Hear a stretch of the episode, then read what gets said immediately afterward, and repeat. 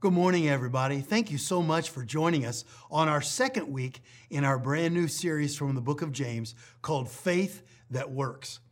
You know, James is called the most practical book in all the Bible, and I would agree with that. However, practicality and challenging all at the same time. When I hear people say, hey, let's just preach the gospel, I think I know what they mean the death, burial, and resurrection of Jesus Christ. And so, this book, the book of James, is the way that Christ followers apply the gospel to the way we live and the way we talk. You see, all through the New Testament, we are given instruction by all of the writers of the New Testament on how to give a clear path by our lives to Jesus. And so, welcome to our second week and another way to point people to Jesus with our lives. Truth be told, James is actually one of my favorite books in all the Bible. I've got three favorites the Psalms, almost all of them, the book of Romans, and this book of James. So, over the next few weeks, we're going to share uh, some of our favorite books of the Bible. Last week, Pastor Tyler kicked us off with the very first 18 verses of chapter 1. Today, we're going to pick up in chapter 1, verses 19 through 27. You can find it, it'll all be there on the lower thirds of your screen. I want you to join me and read it out loud wherever you are right now. My dear brothers, take note of this. Everyone should be quick to listen, slow to speak, and slow to become angry for man's anger does not bring about the righteous life that God desires. That's how the NIV version speaks. Do you ever read the writings of the New Testament and you look at your own life and you feel like a total failure? Man, I really do. Here's my experience with this particular part of James chapter 1. I am often slow to listen quick to speak, and quick to become angry. Does that sound familiar to you? Anger is a problem in many of our lives, and anger is a real issue in this world. So, what can we do about it? Let's unpack that just for a moment. Often, failure, ours or someone else's, uncover this very difficult emotion called anger. Psychologists tell us that anger is the emotion that is most familiar to men. We look angry, sound angry much of the time. You see, it looks like anger when we're frustrated.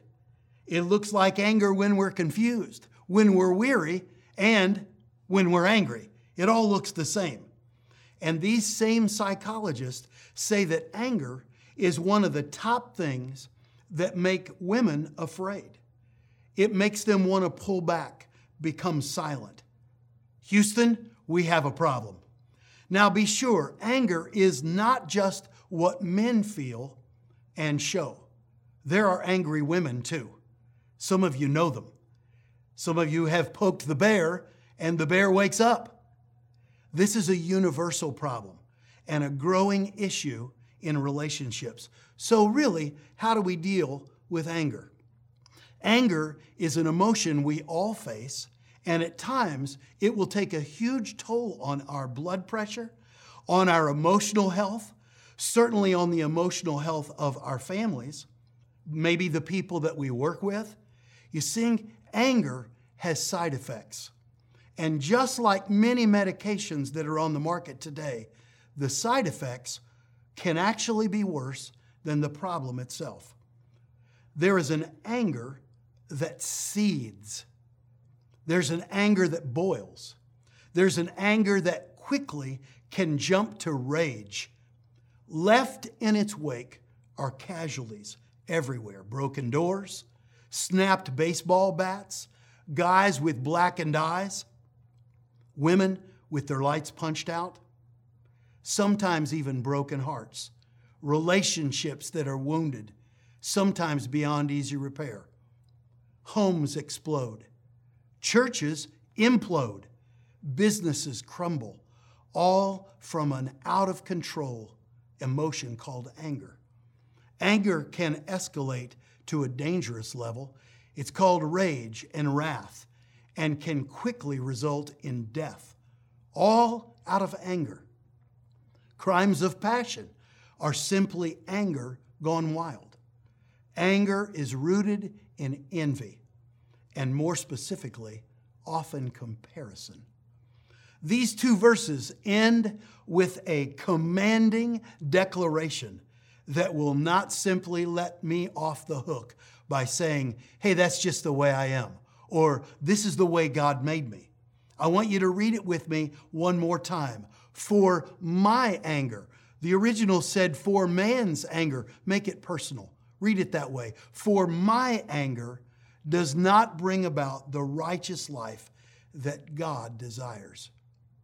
Ouch. That kind of hurts, doesn't it? I read that, and although it really hits me personally, I also agree with it. How about you? So here is the way that we can welcome and embrace and then practice the Word of God, which is what makes the writings of James so practical. Verse 21 says, Therefore, get rid of all moral filth and the evil that is so prevalent. Think about that for a moment. Get rid of all moral filth and the evil that is so prevalent. You see, James is speaking to Christ followers here. Moral filth? Really? Evil? Prevalent in the lives of Christ followers? Absolutely. As we read the New Testament, we realize that a lot of that is so natural and normal in the flesh. Read it with me as he continues there, and he said, and humbly accept the word planted in you, which can save you. Humbly accept, welcome, embrace the word that is planted in you. It should really be of no surprise that hiding or planting the Word of God in our hearts is so very important. It's for times like this. Admittedly, we don't quickly recognize how much moral filth or evil that actually fills the heart and mind of a Christ follower. But see, God sees that, and He wants to bring it to light so that He can cleanse it and wipe it clean. That's why it's really so important to start your time alone with God, praying to the Father by simply saying, God, search me and know me, and see if there's any moral filth or evil in me. Again, the resurrection power of Jesus is available to me and to you to cleanse us from all unrighteousness. So, what's the big deal? if we ignore God of what He sees and what He says in our heart. So, what's the big deal? I'm glad you asked me. Great in depth explanation included right here in the book of James, starting in verse 22. I want you to read it with me. If you can do this out loud, that'll be great. Do not merely listen to the word and so deceive yourself. Do what it says. Anyone who listens to the word but does not do what it says is like a man who looks at his face in a mirror and after looking at himself goes away and immediately forgets what he looks like. I think one of the biggest moments in the New Testament for Christ followers follows that verse. Listen to what it says. But but the man who looks intently into the perfect law that gives freedom and continues to do this, not forgetting what he has heard, but doing it, he will be blessed in what he does. Looking intently literally means to unpack, to dig deep, to ingest the power of God's word into our life looking intently into the perfect law that gives freedom. And he will continue to do this, not forgetting what he's heard, but doing it. He is the one who will be blessed in what he does. You see, the mega benefit of reading the word, agreeing with the word, welcoming it, and then practicing it James make it crystal clear right here. He says, "You will be blessed in what you do." Can you imagine what Connection Point Church would look like if all of us, everyone, looked intently at what the Word says to do and we began to do it? We would again and more powerfully than ever before, we would experience the blessing of God. Anybody else want that for their next church experience at Connection Point? Here's one hand. That's exactly what I want. That's what I'm praying for. And God wants each one of us to look intently into His Word and do what it says. You see, James is a book about relationships how to deal with conflict, how to stop conflict, maybe even before it starts, how to receive the blessing of God, and how to submit our thoughts before they become words. Relationships are hard, aren't they? They're hard, they're messy, they're often exacerbating. But my friends, I want you to hear me say this. As difficult and messy and exacerbating as relationships can be, they are not impossible. They are not impossible. It's not easy to listen to the word and to do it, but it's not impossible. In fact, the power that raised Jesus Christ from the dead is alive, and he is alive in me. And if you have trusted him by faith with your life, he's alive in you, the resurrected power of Jesus. And he wants every one of his followers to read the word and to do it. So it's not impossible. James seems to be giving a red flag warning right here in verse 26. I want you to again join with me, read it out loud wherever you are.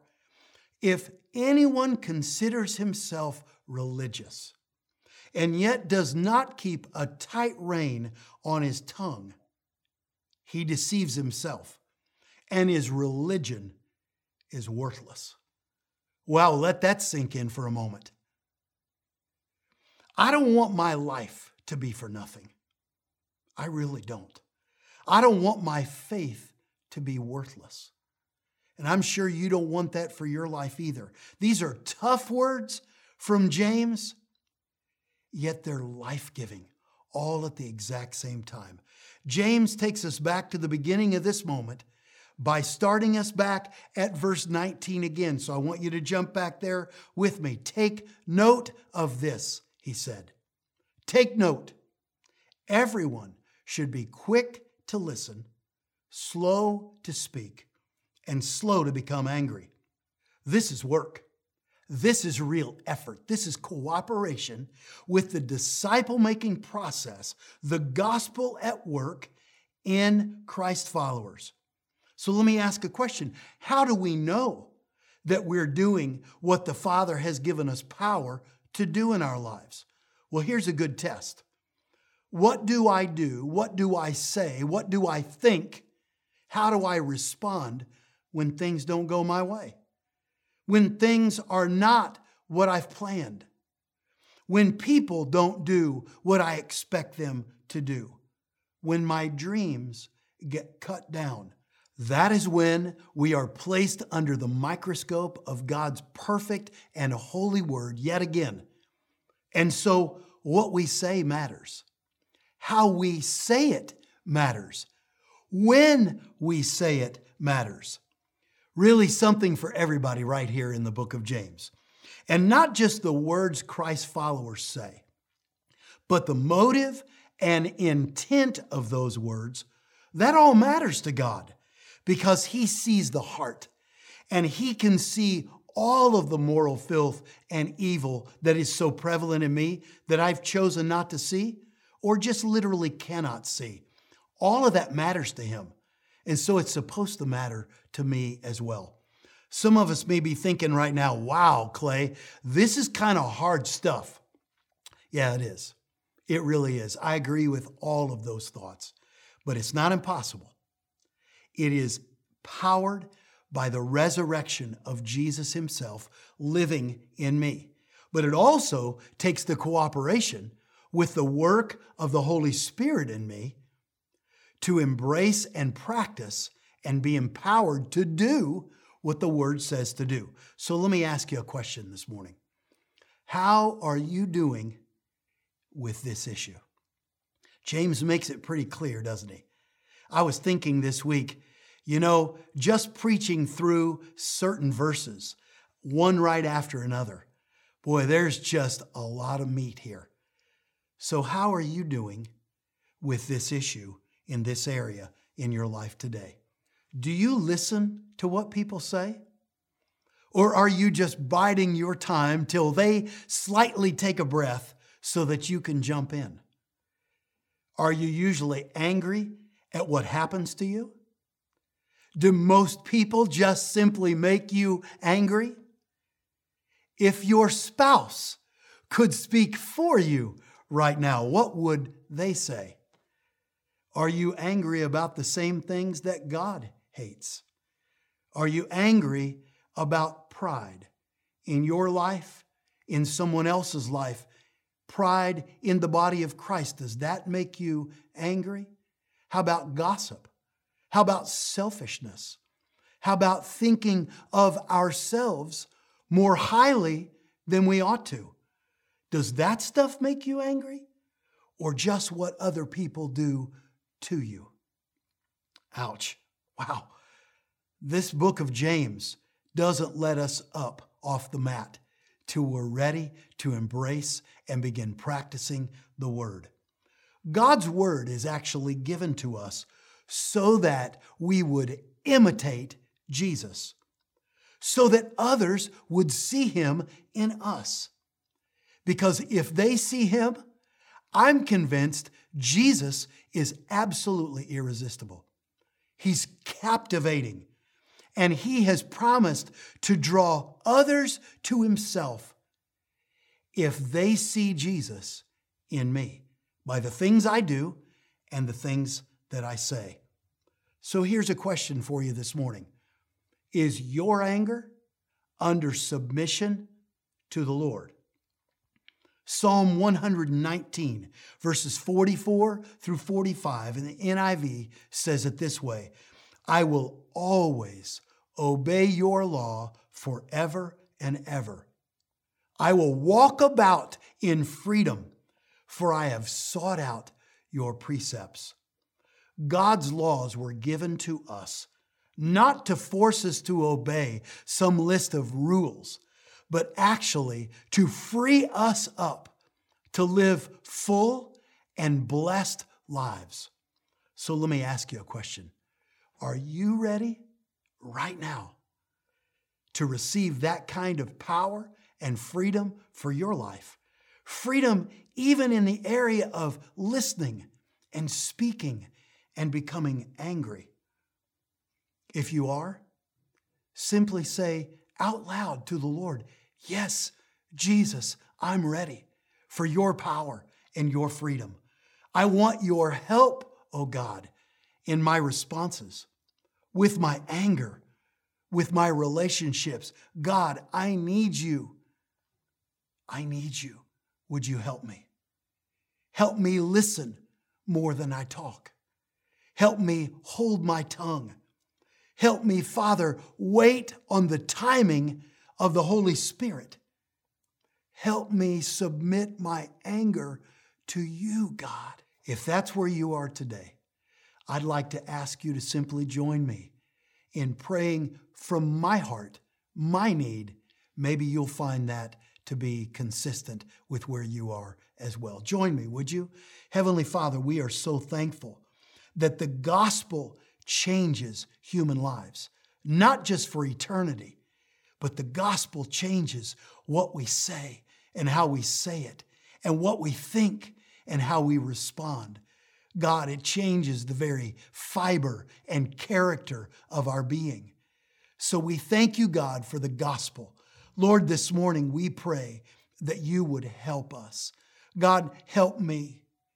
Help me be slow to speak, quick to listen, and slow to become angry. God, that's not natural for me. I need your power and your strength. God, right now, the best way I know how, I'm submitting myself once again to the Word of God. Lord, I want your laws to be alive in me. The law of life and power and joy and peace. God, would you set me on fire with the precepts of your words, even now? We pray all of that in the name of Jesus. Amen.